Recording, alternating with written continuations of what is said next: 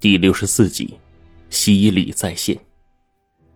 那是一双奇大的眼睛，远远看去，按照比例，每一颗都是篮球般大小。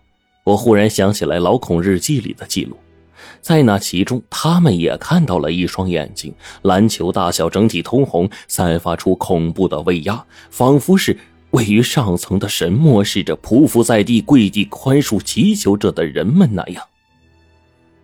突然，真正的看到这样一双眼，我竟然生出一种自己异常渺小的感觉，仿佛在这双眼睛的主人看来，我们渺小的简直不值一提。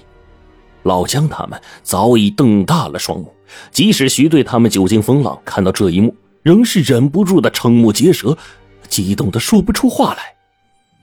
此刻的众人，仿佛已经忘记了隐藏中的危险。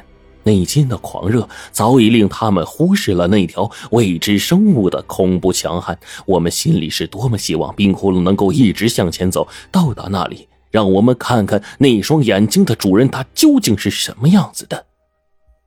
再看冰窟窿，他从未被那个恐怖的东西吓到，竟然还在向里深入。洞内似乎潮湿了许多，针孔摄像头上渐渐蒙上了一层水渍。电脑前的画面像是捂上了一层塑料膜，看起来有些浑浊。忽然，红光消失，那双眼睛忽然一转，似乎把头别向了另一方。我们顿时听到了一声威严的声音，仿佛好像是九天之上的龙吟。那声音很细微，但是难掩其中恼怒的气息。声音从电脑的音响里传出来，清晰无比的传到了众人的耳中。陡然间。一声清冽脆鸣打破了整个气氛的平衡。这声音一出，我们都替冰窟窿出了一身的冷汗。毕方出动了。那声清冽鸣叫配合着一道蓝绿相间的奇怪身影，在漆黑的空间里犹如一道离弦之箭，只是一眨眼便要到了冰窟窿面前。这速度之快，简直令人啧舌。画面开始突然反转。一瞬间，电脑上传回的画面上天旋地转，冰窟窿正在洞内进行搏斗。他速度极快，看得出来，整个人在洞内快速的移动，时而画面竟然颠倒过来，甚至能够看见壁方幽蓝幽蓝的火苗擦着摄像头而过，可见冰窟窿所承受的危险之重。倘若是换一个人，恐怕早就被烧成了一地骨灰了。冰窟窿不断的闪避着，快速的往出口方向跑。他这一跑还不忘打开光，不断的照射着四面的情况。但是画面反转太快了，冰窟窿处于快速移动中，我们很难看得清楚。只听到一声脆鸣而来，蓝色火焰直接喷成了一道火舌。冰窟窿竟然叫了一声，整个人似乎躲得很吃力。继而洞内壁方的鸣叫声越来越大，也越来越尖锐。冰窟窿那边似乎用什么东西猛地拍了毕方一下，把这恐怖火琴打得一个踉跄。那东西顿时跟发了疯似的，整个洞内都回荡着他发出的尖锐叫声，伴随着一道沉闷声。电光火石之间，我似乎听到了冰窟窿盖上瓦罐的声音，不由得我们几个人全都一喜。难道冰窟窿得手了？画面终于瞬息之后。重新的安定下来，耳边传来冰窟窿的声音：“得手。”老姜痛快的笑出了声，他不禁拍手称赞呐：“ 这小个了不得呀！我没想到他看似柔弱的身子骨，竟然这么能打，竟然徒手捉笔锋。”徐队点了点头：“嗯，这畜生烧死我们两名队员。”阻碍咱们的任务停滞不前，总算把祸患给除了。老姜听到这儿，眼神中略微有些暗淡。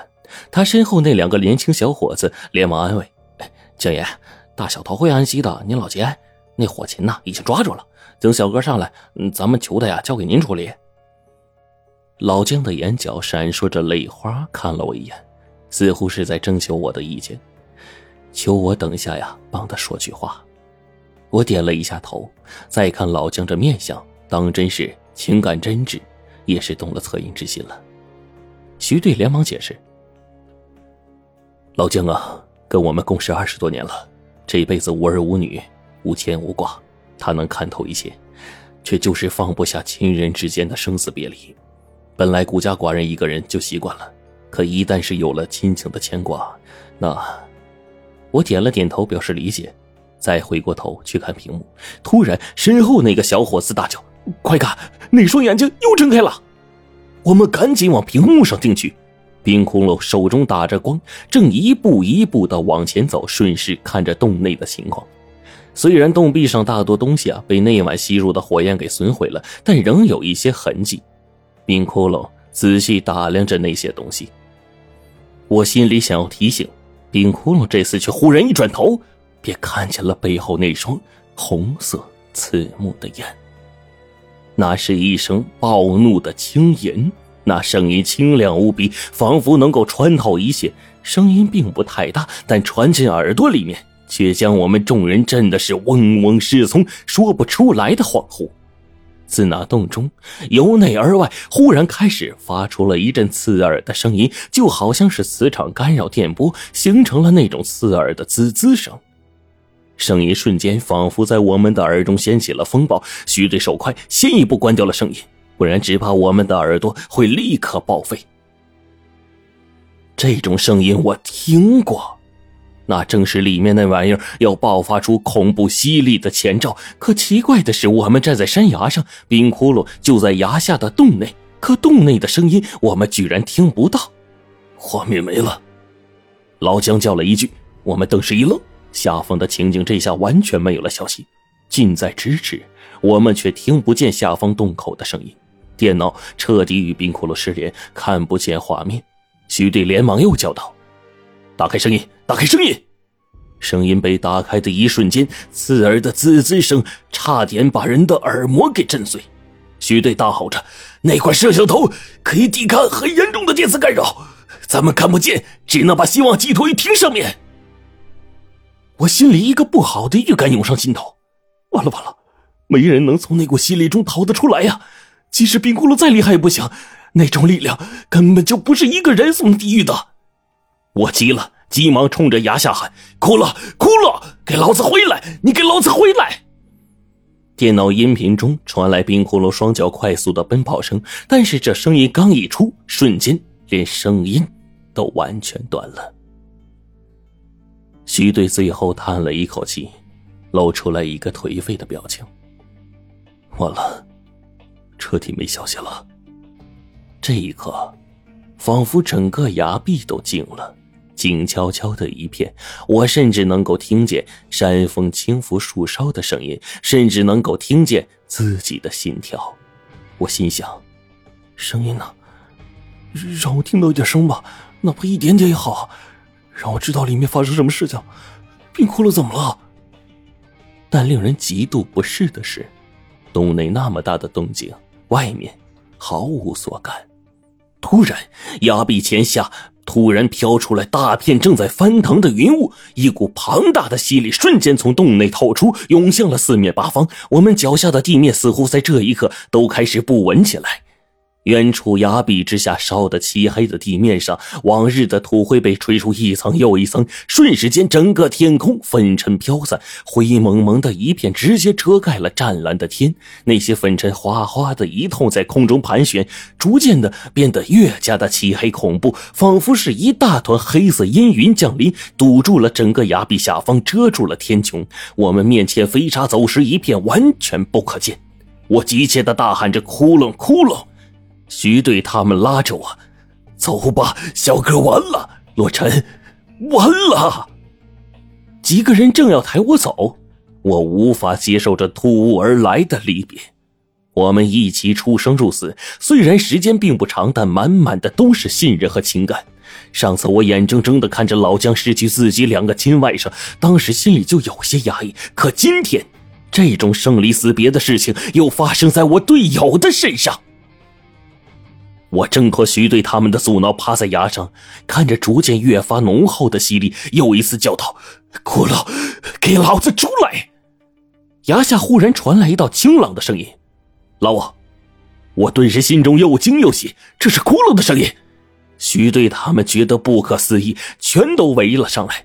我们几个人一把抓住绳子往上拉，徐队他们用尽了力气，终于天昏地暗之间，冰窟窿被拉了出来。我们所有人都欣喜而意外。石龙溪，快走！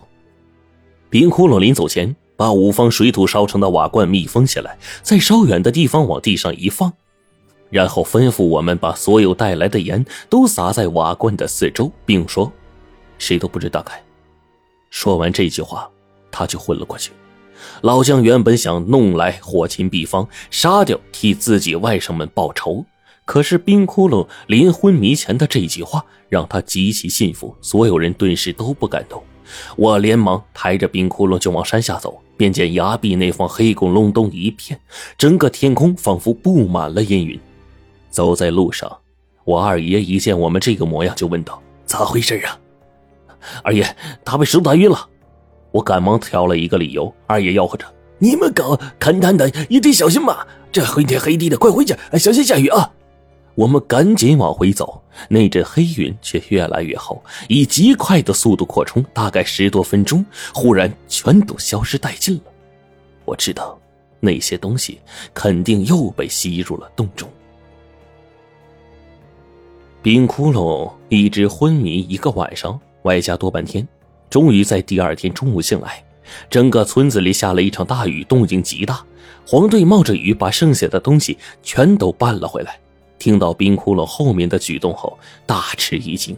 冰窟窿醒来后第一件事就是看向锁龙台后方崖壁的位置，怔怔地说：“感觉怎么不对了？”